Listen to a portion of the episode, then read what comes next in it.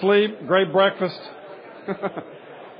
You know, uh, this uh, this hymn we just sang is one of my favorites. It's a hymn written by a good Methodist, Charles Wesley. And there you go. I got an amen out of that one.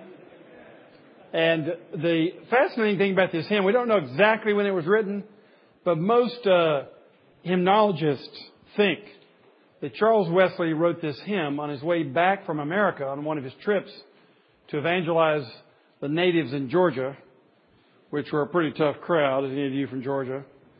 By the way, Mississippi used to be West Georgia, in case you're wondering. Uh, pretty rough crowd, all these former prisoners uh, in England being dumped off in Georgia. They had to be evangelized. Anyway, Charles Wesley did that, and he uh, spent the earlier part of, earlier part of his life uh, uh, at Oxford, if I remember correctly, and he was in the Oxford Holy Club.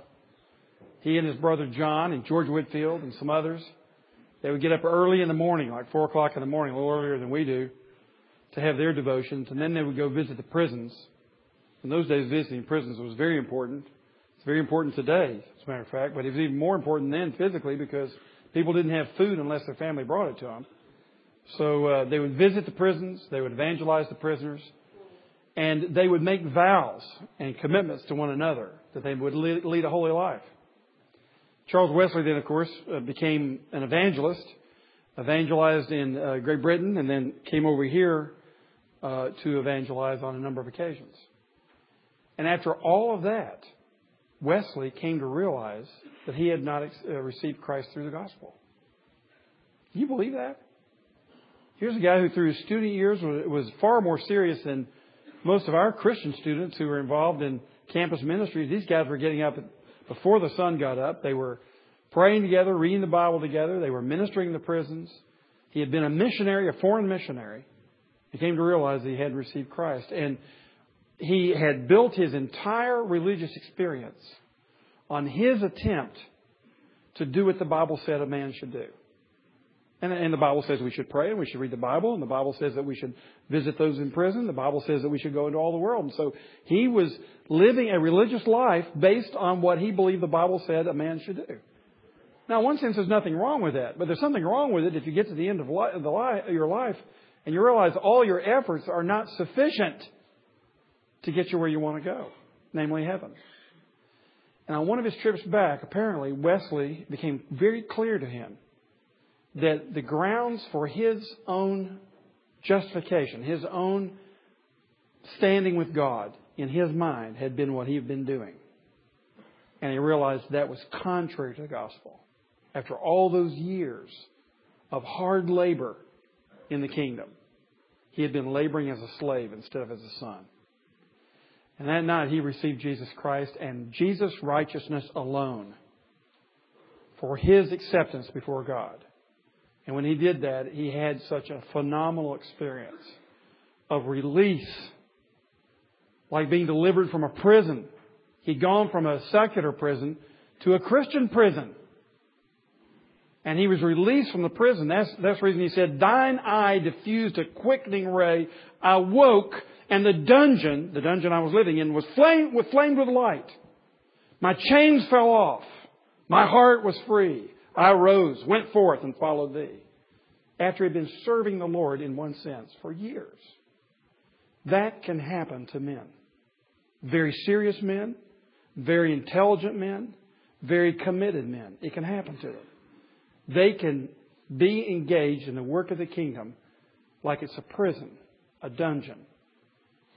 And they know they have a burden, but they don't quite know what the burden is. Until one day they meet Jesus in a way they've never met him before. Now I want to suggest to you that was exactly the mentality of the disciples with Jesus.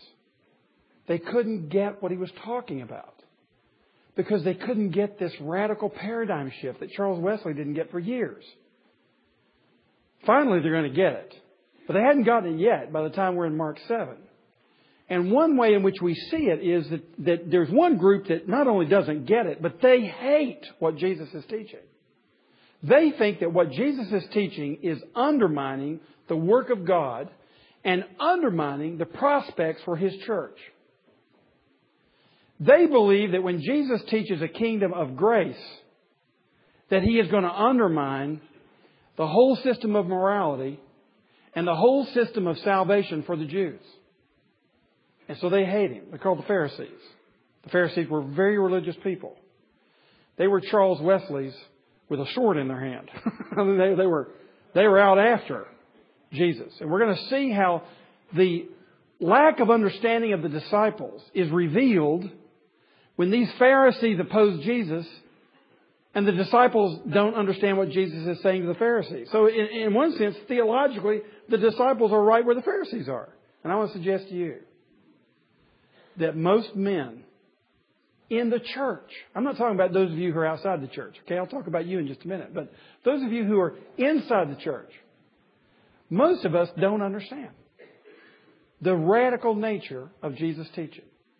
And I want us to, to pick up on that this morning as we look at Mark seven. And uh, I'm going to just read the first twenty-three verses because there are three major stories here that all tie together, as we'll see in a moment. But uh, this first story really ties together. It's one scene in the play, if you will. And let's look at this first scene from Mark seven, verse one through verse twenty-three. The Pharisees and some of the teachers of the law who had come from Jerusalem gathered around Jesus and saw some of his disciples eating food with hands that were unclean, that is, unwashed. The Pharisees and all the Jews do not eat unless they give their hands a ceremonial washing, holding to the tradition of the elders. When they come from the marketplace, they do not eat unless they wash, and they observe many other traditions, such as the washing of cups, pitchers, and kettles. So the Pharisees and teachers of the law asked Jesus, "Why don't your disciples live according to the tradition of the elders instead of eating their food with unclean hands?" He replied, "Isaiah was right when he prophesied about you hypocrites. As it is written, these people honor me with their lips, but their hearts are far from me. They worship me in vain. Their teachings are but rules taught by men. You have let go of the commands of God and are holding on to the traditions of men."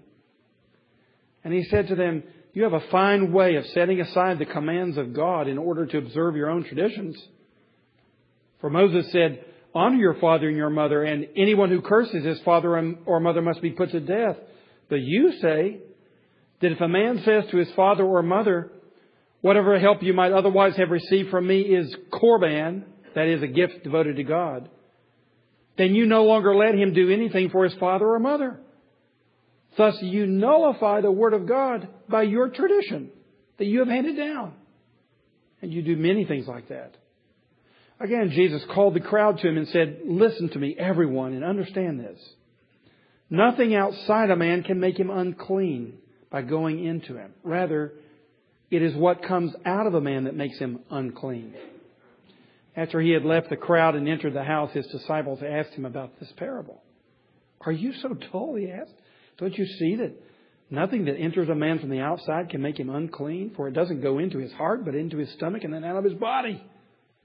In saying this, Jesus declared all foods clean. He went on, "What comes out of a man is what makes him unclean. For from within, out of men's hearts, come evil thoughts, sexual immorality, theft, murder, adultery, greed, malice, deceit, lewdness, envy, slander, arrogance, and folly. All these evils come from inside and make a man unclean." Okay, let us look at this first section and see that our view of cleanness, if you'll accept that word, affects our relationship with God. Your view of cleanness will definitely affect the way that you relate to God. Now, first of all, in these first eight verses, I want us to notice that a commitment to religious traditions can distort our relationship with God. Because in many ways, we will think of our religious traditions and abiding by those traditions as providing for us our acceptance. We accept ourselves sometimes this way. The more we conform to certain traditions or certain rules that we make up, we feel better about ourselves. And therefore, we assuage our guilt. And we'll get to that a little bit later. But commitment to these real religious traditions, oddly enough, can distort our relationship with God. And I see it all the time in the church. We all have our traditions. Those of you from mainline or uh, more liberal Protestant traditions, you have your traditions. Those of you from the more conservative realm, you have your traditions. If you're in the Catholic or Orthodox Church, you have your traditions. If you're Jewish, you have your traditions. And believe it or not, if you're not in a church at all, you've got your religious traditions. They're called rabbit foots and four-leaf clovers and things like that. Everybody's got their sort of traditions or things that they abide by that conform with their religious affections. So sometimes we're going to find that our commitment to these things distorts our relationship with God. Now notice, first of all, in verses one and two, we can become quite expert on our traditions. The Pharisees had come down from Jerusalem. They came down from the very center of the religious uh, community. They came down from Jerusalem. These people were experts. Uh, they could write books on what is a true Baptist, what is a real Presbyterian, what does a Methodist really believe. And they could write all the traditional things about Judaism. And they would continue to add to the tradition. Here's how it happens. In the Jewish religion, you have the Torah, the uh, Old Testament, uh, which is considered the written tradition, the written Word of God. But you also had what is known as the oral tradition. And it was passed down verbally. There were some who were writing these things down, as we'll discuss in a moment, but it was generally handed down from rabbi to rabbi. And the reason that the, the Jewish people saw the necessity for the oral tradition was that the written tradition was written in twelve hundred, thirteen hundred B C by Moses. They were living in another generation, more than a millennium later. They had been exiled. How do you keep the rules of the temple when you don't have a temple? How do you keep the rules of the Holy Land when you don't have a land? You're in exile. So they would, they would interpret, which is what we do today in some senses. We interpret the meaning of the Old Testament, bringing it into our own age. And that's what the oral tradition was intended to do. And then when they come back to the Holy Land, once again, they're invaded by the Greeks in the second century B C. Once again, their temple is violated. And so there's more writing about what do you do when you do live in the Holy Land, but you're, there's been an abomination in your own temple by the Greeks. How do you live life? What do you do? And then there were all kinds of things that were coming as a result of their own age. Different types of foods or different types of customs or different types of uh, societal pressures. And how do you respond to those? And the rabbis would get a- give answers. Anytime a rabbi gave an answer that was new, it became part of the oral tradition. So, for example, when computers hit and you want to know, well, what do we do about uh invitations to pornographic uh, sites on my website? Do I do I just click them off, or do I put a filter on, or what do I do? How do I? Well, the rabbi would give you teaching. Here we got computers. We've never had that before. We're going to give you teaching, and then there would be a mishnah. There'd be a tract, a chapter that would be collected on these teachings about how to handle, how to handle a computer ethically, things like that. So as society changed, the rabbis would continue to teach, and their teachings were compiled in this oral tradition. Now, here's where things went bad, in Jesus' opinion. Where it went bad was they took the oral teachings that were meant to apply the Word of God in their own day, and they elevated the oral teachings, their traditions, to be equal to the written Scriptures. So there were two infallible sources of information in the Jewish mind. There was the written Bible that we have before us, the written tradition, and the oral tradition. But the oral tradition was elevated. And they became quite expert on their oral tradition. Now, another thing the oral tradition did was if if you were told uh, not to labor on the Sabbath day, but you weren't told exactly what you could and couldn't do, the rabbis would tell you not to do a whole lot of things to be sure you didn't violate the fourth commandment. So if the fourth commandment is here and written in sort of constitutional general terms, the Pharisees and, and the, the rabbis would put the boundaries way out here to be sure you never violated this. So they pushed the boundaries out, and they would then teach their children these laws out here. As you know, there's six hundred nineteen of them. And you, you should know all those laws and abide by them. Well, this is the way the rabbis functioned, and their oral tradition then actually became just as significant as the Bible itself. And it's true today. The Jewish Talmud is simply a collection beginning in the second century A D of the oral traditions that went back for four or five hundred years. And they still abide by the Talmud. And the Talmud is as authoritative as the Old Testament Scriptures. This is the no-no. This is where you get into trouble. We're going to see that Jesus takes this head on. So he attacks the Talmud, today's Talmud, because it's, it's a collection of the ancient oral tradition, plus some other things that were added since then. And that's where the Pharisees would get into trouble. But they were quite expert on it. And when we create our traditions, we can get quite expert about them all. It's amazing to me how we can focus on minor things in our denominations, because they distinguish us. They make us different. We have that label, and we want to be sure that we know quite well what makes us better than everybody else. And so we can articulate all those arguments for everything that makes us different. And sometimes we focus on the things that make us different rather than this huge thing in the middle that makes us the same. That is, brothers with one another and sons of the living God. Why do we do this? Well, we'll get into it in a little bit. The Pharisees did the same thing. They became quite expert on their own traditions. Their, our traditions go beyond the Scriptures. As I've already said, they would take uh, scriptural revelation and they would push it out and apply it in broader ways than the Bible even intended. It says here that, that they said uh, they do not eat unless they give their hands a ceremonial washing. Now, why do I say this going beyond the Scriptures? Here's why. If you look in Uh, Exodus chapter thirty or Exodus chapter forty, you'll find examples, you don't have to turn there, but you'll find examples of these teachings of washings. Who are the washings for? For the priests, before they go into the tabernacle. Here's what the scribes and Pharisees did. They said, okay, if we're really serious about our religion, we're going to believe in the priesthood of all believers. So if the priests are to wash their hands before they go into the tabernacle and wash their feet, we'll wash our hands before we pray and before we eat. So we'll just say the whole, all of Israel is going to keep the same standards as the priests themselves. The Bible didn't say that. The Bible gave ceremonial washings because it gave a ceremonial priesthood to offer sacrifices that would show forth the coming of the one who would eventually lay his life down as a sacrifice for us. But the Pharisees took it, wanting to be very zealous, and applied it to everybody. It's kind of like if, if you look at the whole idea of fasting.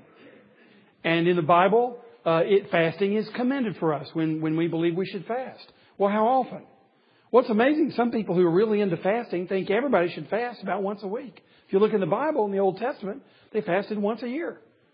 The Day of Atonement. And so we can take things that are offered to us as gifts. Fasting is a gift because you...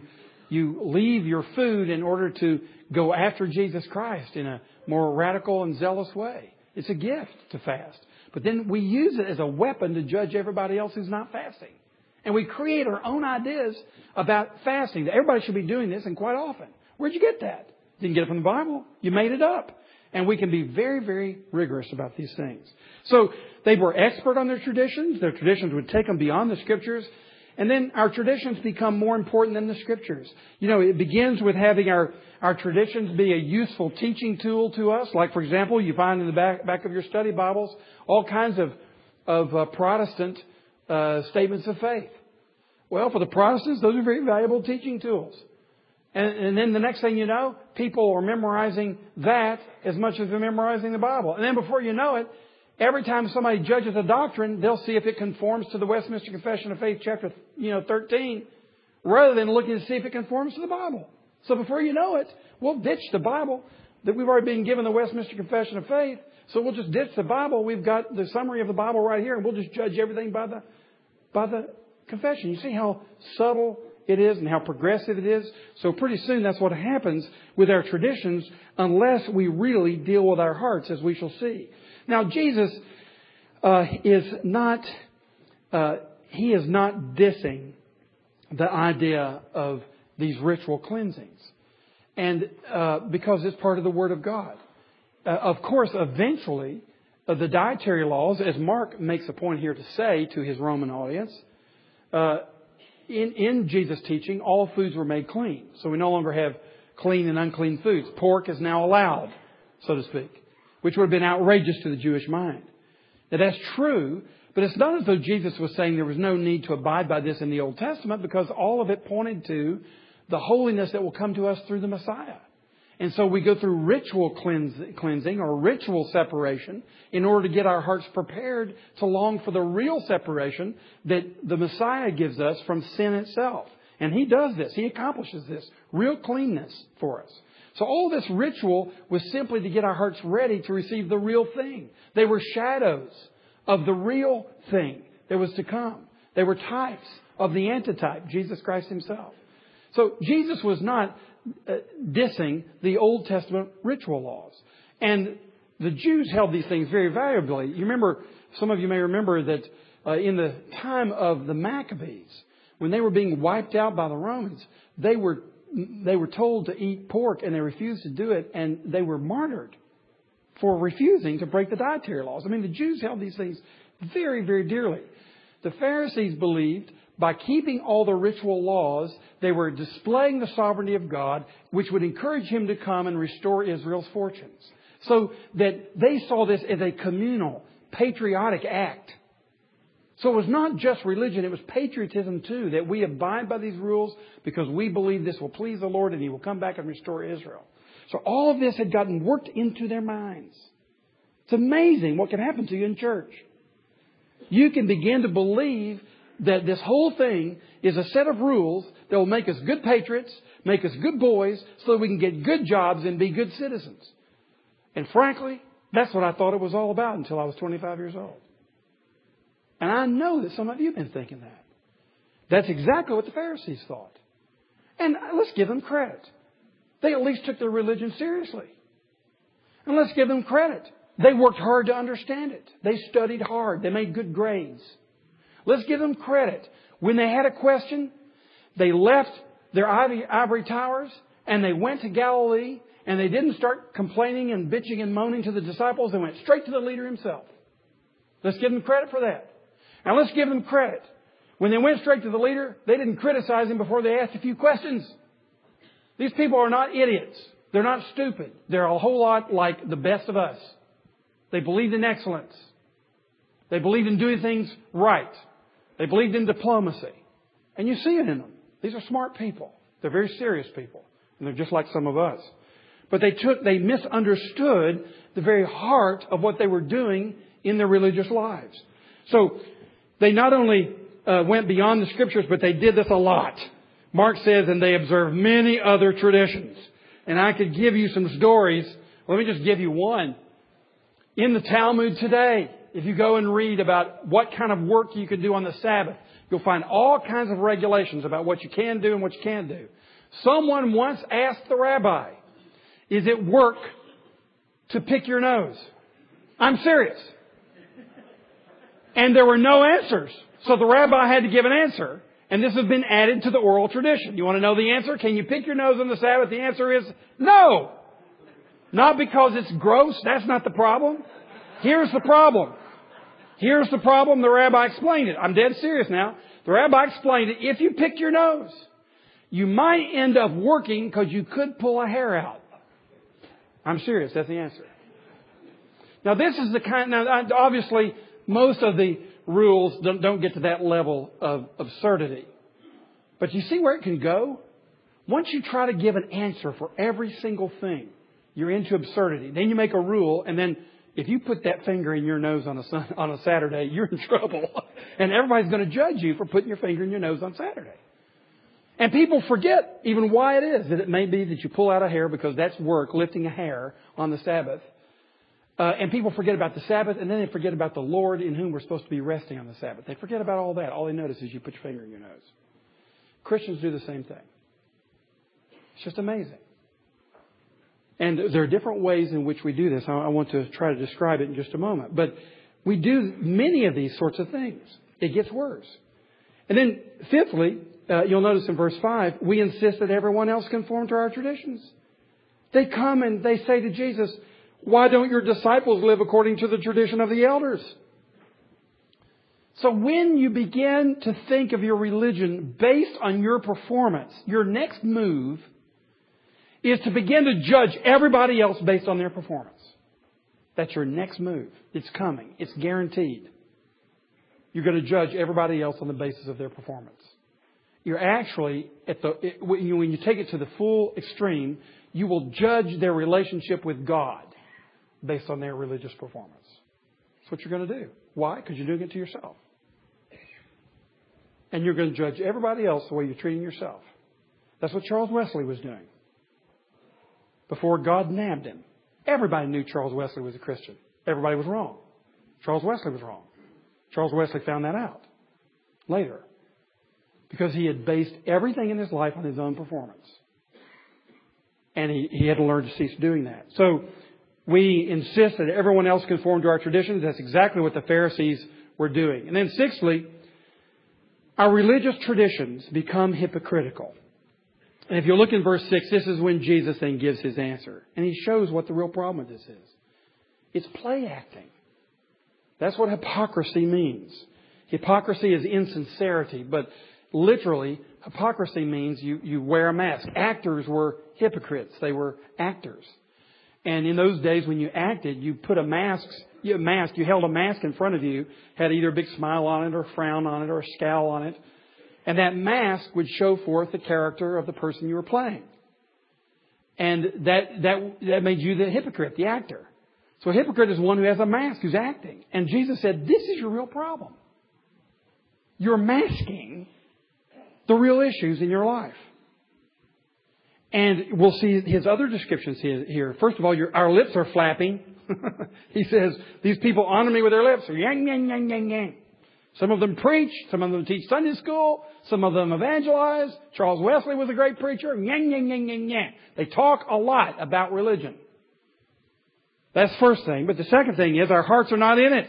He says their hearts are far from me. He's quoting Isaiah here. He says Isaiah was talking about you. He wasn't talking about those people outside of church. He was talking about you, you guys right here in the middle in the seminary.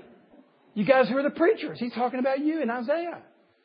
That you have a lot of talk, but your heart is separated from God. You don't love Him. And what Wesley had to realize is that he hadn't received the love of God. He had received the commandments of God. He had received the orders from God. He was like a good soldier. He saluted. But he wasn't in love with God. So lots of talk, lots of religion, but his heart was not in it. He didn't have his affections attached to the Lord. And thirdly, our worship is empty.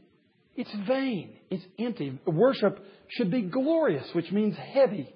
Kavod means glory in the Hebrew. It's just weight. Worship ought to have weight. But your worship, it's like a feather. It's just empty. There's nothing in it. What a what a tragic description of people who would offer worship to the Lord. And fourthly, our religion is actually a wicked substitute for real godliness. He says you have let go of the commands of God and are holding on to the traditions of men. And notice Jesus doesn't say, you have let go of the commands of God and are holding on to the traditions of the elders.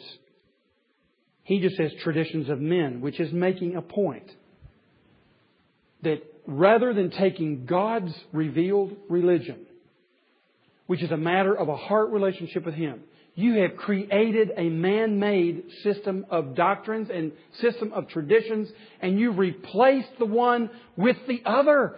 This is the great irony of what so many people are doing who are involved in religion. The great irony is that for all their religious efforts, what they're actually doing is pushing out the real thing in order for them to play act the fake and phony thing. That's the irony of all this religious zeal. And of course, we expect it on C N N or M S N B C or anywhere else where people are comparing religions that one is just as sincere as the other. I don't think they're as sincere as the other. I think the Pharisees are probably a whole lot more sincere than I am, but they're just sincerely wrong. So sincerity or zeal does not define what is right and good and helpful and healthy. What defines that is God Himself. And Jesus is coming to say, you've, you've replaced it. If you want to know how, how zealously Jesus goes after the Talmud and tries to destroy it, all you have to do is turn to the Sermon on the Mount. In Matthew five, he says over and over again, you have heard that it was said. And who's he talking about? Who said what? The rabbis. You have heard, the oral tradition, you have heard that it was said that you should love your neighbor and hate your enemy. I say to you, love your enemy. You have heard from oral tradition that you should not commit adultery. And you have all these fine rules about what is adultery and what is not adultery. And of course, every man wants to know exactly what's allowed. And Jesus said, you've heard that said, but I'm telling you, here's what the, here's what the seventh commandment really taught. That if you look at a woman lustfully, you've committed adultery in your heart. Thanks a lot, Jesus. Well, that just blew all my entertainment, you know. That's what that's what one Jew told me one time. That's the reason he hated Jesus, because he he he gave an impossible ethic. He said, of course, we we lust after women. It's entertainment. So we just don't do anything with it. And that's where the discipline comes in. That's the difference between Jew, uh, between Jesus and a rabbi. Jesus was saying, you have put this Pharisaical crust, this legalistic, moralistic crust around the Bible and protected yourself from the real meaning of it. And you create all your rules that justify your own existence and make you feel good about your little old self. But you've missed the main point, which is to be in touch with God himself, to be in communion with the creator of this universe. That's what you're missing out on because you're justifying yourself with your stupid little rules. He said, that's the irony of this zealous religion, is that it zealously gets God out of the picture. Now, let's look at verses nine through thirteen, and we'll see that this commitment to re- religious traditions can displace our commitment to God. He says, you have a fine way of setting aside the commands of God in order to observe your own traditions. And he speaks of Korban. Now, just briefly, Korban was the idea that I give my whole life and my entire estate to the Lord. It's meant to be used for his purposes. Well, that sounds good. Here's what the rabbis did to it.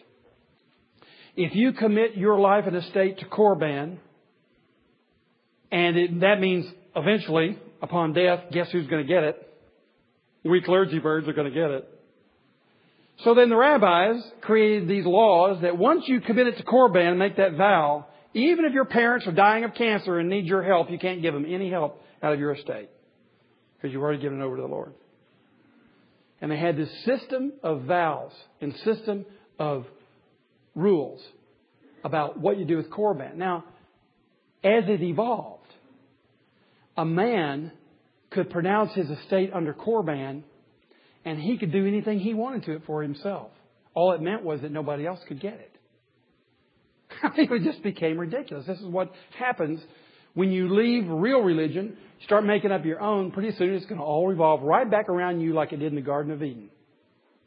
And that's what happened. And Jesus said, isn't this fine?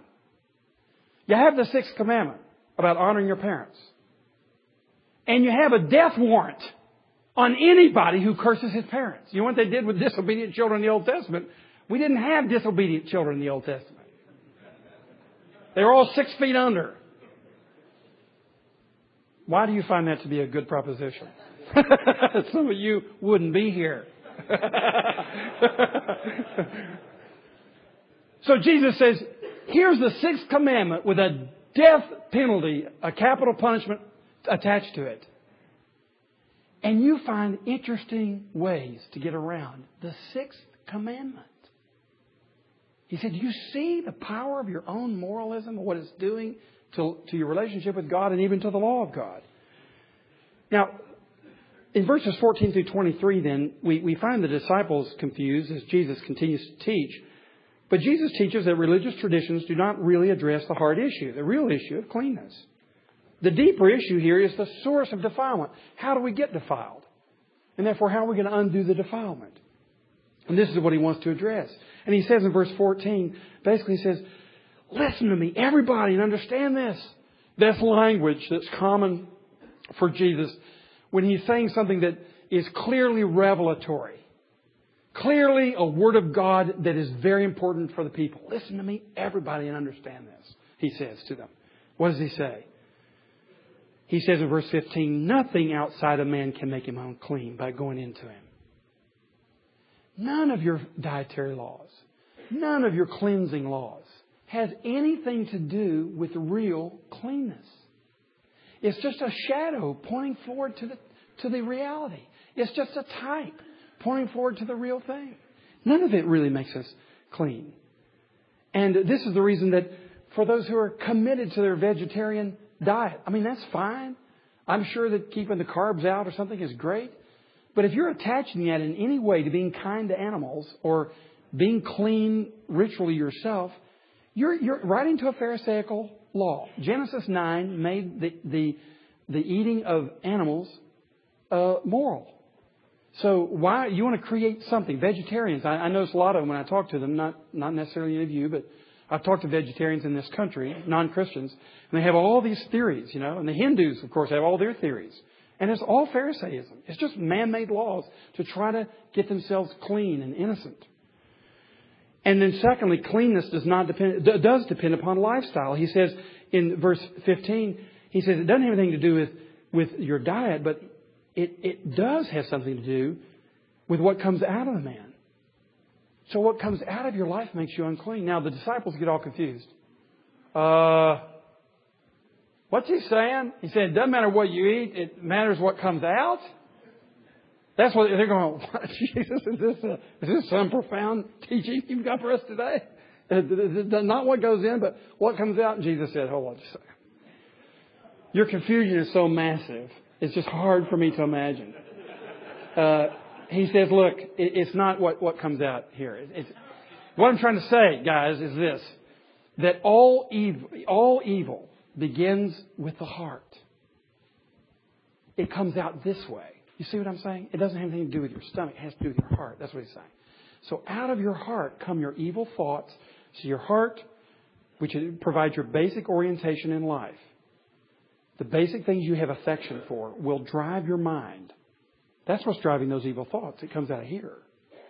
So the mind is the window to your soul, but it is your soul that determines what you contemplate in your mind. So the heart determines your thoughts, and then what happens? Your thoughts determine your sexual immorality. That's what you get in the text. And your lust, and your greed, and your unkindness, and all your, your words that you say, and all your folly, all your foolishness. Everything you do comes from evil thoughts that are rooted back down in the heart. Now, Jesus is saying this is where religious people miss it. They're all thinking about image management. They're all thinking about how they're going to appear to be holy rather than how they're really going to receive cleanness that changes lives and makes them more useful in the world. Now, if this is the case, could I just make a couple of suggestions or maybe three suggestions about how to deal with your heart? If this is the issue for cleanness, if this is where the real action is, then how do we do it? Well, let's begin with this. True confession.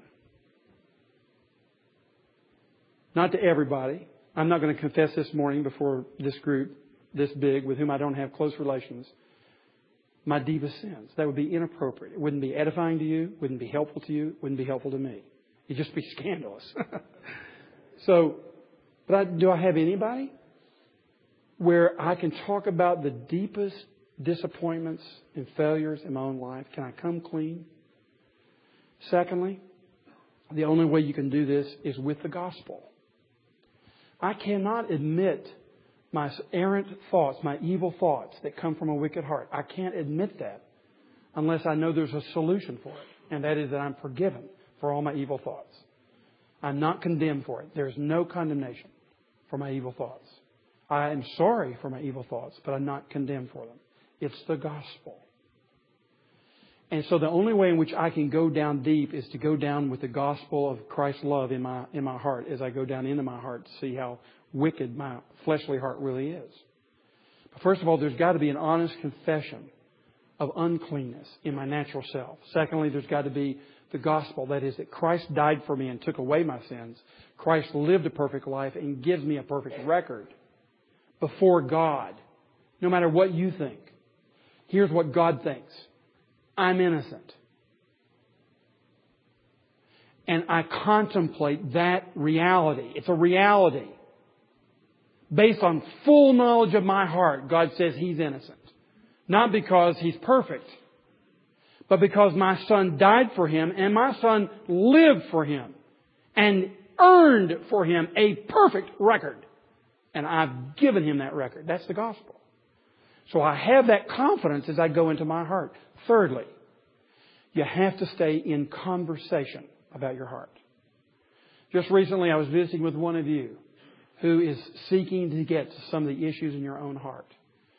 And as we talked about how to do this, we basically, both of us, and we both happen to be Protestants, we both admitted that Catholics do a better job of actually confessing. Protestants don't agree with everything the Catholics do in the way they confess. But Protestants basically don't confess at all. And sometimes it is because uh, in the Roman Catholic Church, you have an office. The clergy have an office where confessions are received as part of their office. We don't have an office set apart for that, so therefore nobody does it, not even the preachers. And there's something missing, if I can speak to the Protestants for just a minute, there's something missing often in our religious lives. We don't know how to open the heart and reveal what we're really dealing with. How many times have you been to those pornographic websites? How many times have you actually said something ugly to your wife? How many times have you really cheated on your income tax? How many times have you done these things that are shameful to you and you just hide them, you just cover them over, and you, you make a general confession? Those of us in, in this church, we confess our sins usually with a written confession that we all say together, and it's nice and safe because it's very generic and everybody else is saying it too, so nobody suspects me as being any worse than anybody else. So it, I'm not I'm not dissing it. It's an important thing for us as a congregation to confess our sins, but but there's no real dealing with my heart and my specific ugliness. And often we have no venue to do that at all. I'm not sure I have the answer, except to say if you have a friend who is godly, with whom you could share your heart, you have a rare gift. And at least, I want to say to us, we must keep the conversation alive with the Lord himself. And talk to him about your own sorrow, about the real things that you said and thought and did, so that you're continually casting your burdens upon him. I think this is the way to get to the heart. Admit your need, only go with the gospel, and stay in conversation about it. Because that's the way you're going to cultivate this clean heart. Well, let's get to the next section. Uh, we just have a few minutes. I'm going to read all the way from twenty-four to the end of the chapter. There are two stories here that have some common things for us to learn. Jesus left that place. Did I finish that? Yeah, lifestyle issues from the heart. Okay. Um, Jesus left that place and went to the vicinity of Tyre. He entered a house and did not want anyone to know it. Yet he could not keep his presence secret. In fact, as soon as she heard about him, a woman whose little daughter was possessed by an evil spirit came and fell at his feet. The woman was a Greek born in Syrian Phoenicia. She begged Jesus to drive the demon out of her daughter. First, let the children eat all they want, he told her, for it is not right to take the children's bread and toss it to their dogs. Yes, Lord, she replied, but even the dogs under the table eat the children's crumbs. Then he told her, for such a reply you may go. The demon has left your daughter. She went home and found her child lying on the bed and the demon gone. Then Jesus left the vicinity of Tyre and went through Sidon down to the Sea of Galilee and into the region of the Decapolis. There are some people brought to him a man who was deaf and could hardly talk, and they began and they begged him to place his hand on the man. After he took him aside, away from the crowd, Jesus put his fingers into the man's ears. Then he spit and touched the man's tongue. He looked up, looked up to heaven and with a deep sigh said to him, Ephatha, which means be opened. At this, the man's ears were opened, his tongue was loosened, and he began to speak plainly. By the way, those of you who are pastors, I don't suggest you you try this with anybody. Verse thirty-six, Jesus commanded them not to tell anyone, but the more he did so, the more they kept talking about it. People were overwhelmed with amazement. He has done everything well, they said. He even makes the deaf hear and the mute speak. Okay, here's what's happening. Our view of cleanness actually transforms our relationships with the unclean. Your social life is an expression of your belief in the gospel. So first of all, Jesus associated with them. And he's showing his disciples, this is what it means to understand that cleanness comes from your heart and not from your outer performance. All of your Americanisms now become irrelevant in the kingdom of God. Because it's not a matter of whether you have a representative democracy. It's not a matter of whether you have a rule of law. What matters is, do you know the Lord Jesus Christ, and does the guy next to you know the Lord Jesus Christ? No matter what his nationality. The kingdom slices through all of these categories of Jew and Gentile. Look here in this story what's happening. First of all, this is a Gentile, a dog. Secondly, it's a woman. Thirdly, it's not her son who's ill or demon-possessed, it's her daughter. And fourthly, the daughter was possessed by an unclean spirit. It says evil spirit in the text, but literally it's unclean. So we just talked about cleanness, and the one who understands where cleanness comes from, not from your outer performance, or whether you associate with the right people, or whether you engage unclean spirits, but whether your heart is right with the Lord. When your heart is right with the Lord, now you're ready to go into a dirty world. Jesus is quickly showing us an immediate implication of getting this, is that your associations will change. Your concern for the world will change. Your concern for Memphis will be very different when you get a clean heart. So he associates with them, and then he preaches the kingdom to them. Now, this is a very strange way to say it. The bread is for the children, and it would be inappropriate to give the bread to the dogs. What in the world is he saying to this woman? He's saying this is the kingdom. I have come, he says in Matthew fifteen, for the lost in Israel. That's my purpose. The Gentiles will be brought in later. That's my purpose too. But he's just clearly saying, I've come here, woman, for retreat. I came here to have some privacy. I came here in this home to be alone. Hint, hint. I didn't come over here to have ministry. And she comes back with this phenomenal response of humility and of faith in his power. And she says, yeah, but even the dogs catch the crumbs. I know Jesus was amazed because he didn't see that kind of faith in his own disciples. You have the contrast between the Pharisees and Jesus. The Pharisees wouldn't have touched. They wouldn't have even walked in Tyre. Jesus goes and blesses a woman who's been fooling around with demons, a Gentile. And the contrast is between this woman and his own disciples who are hard of heart, and she gets it. Just give me the crumbs. I trust in you. Whew.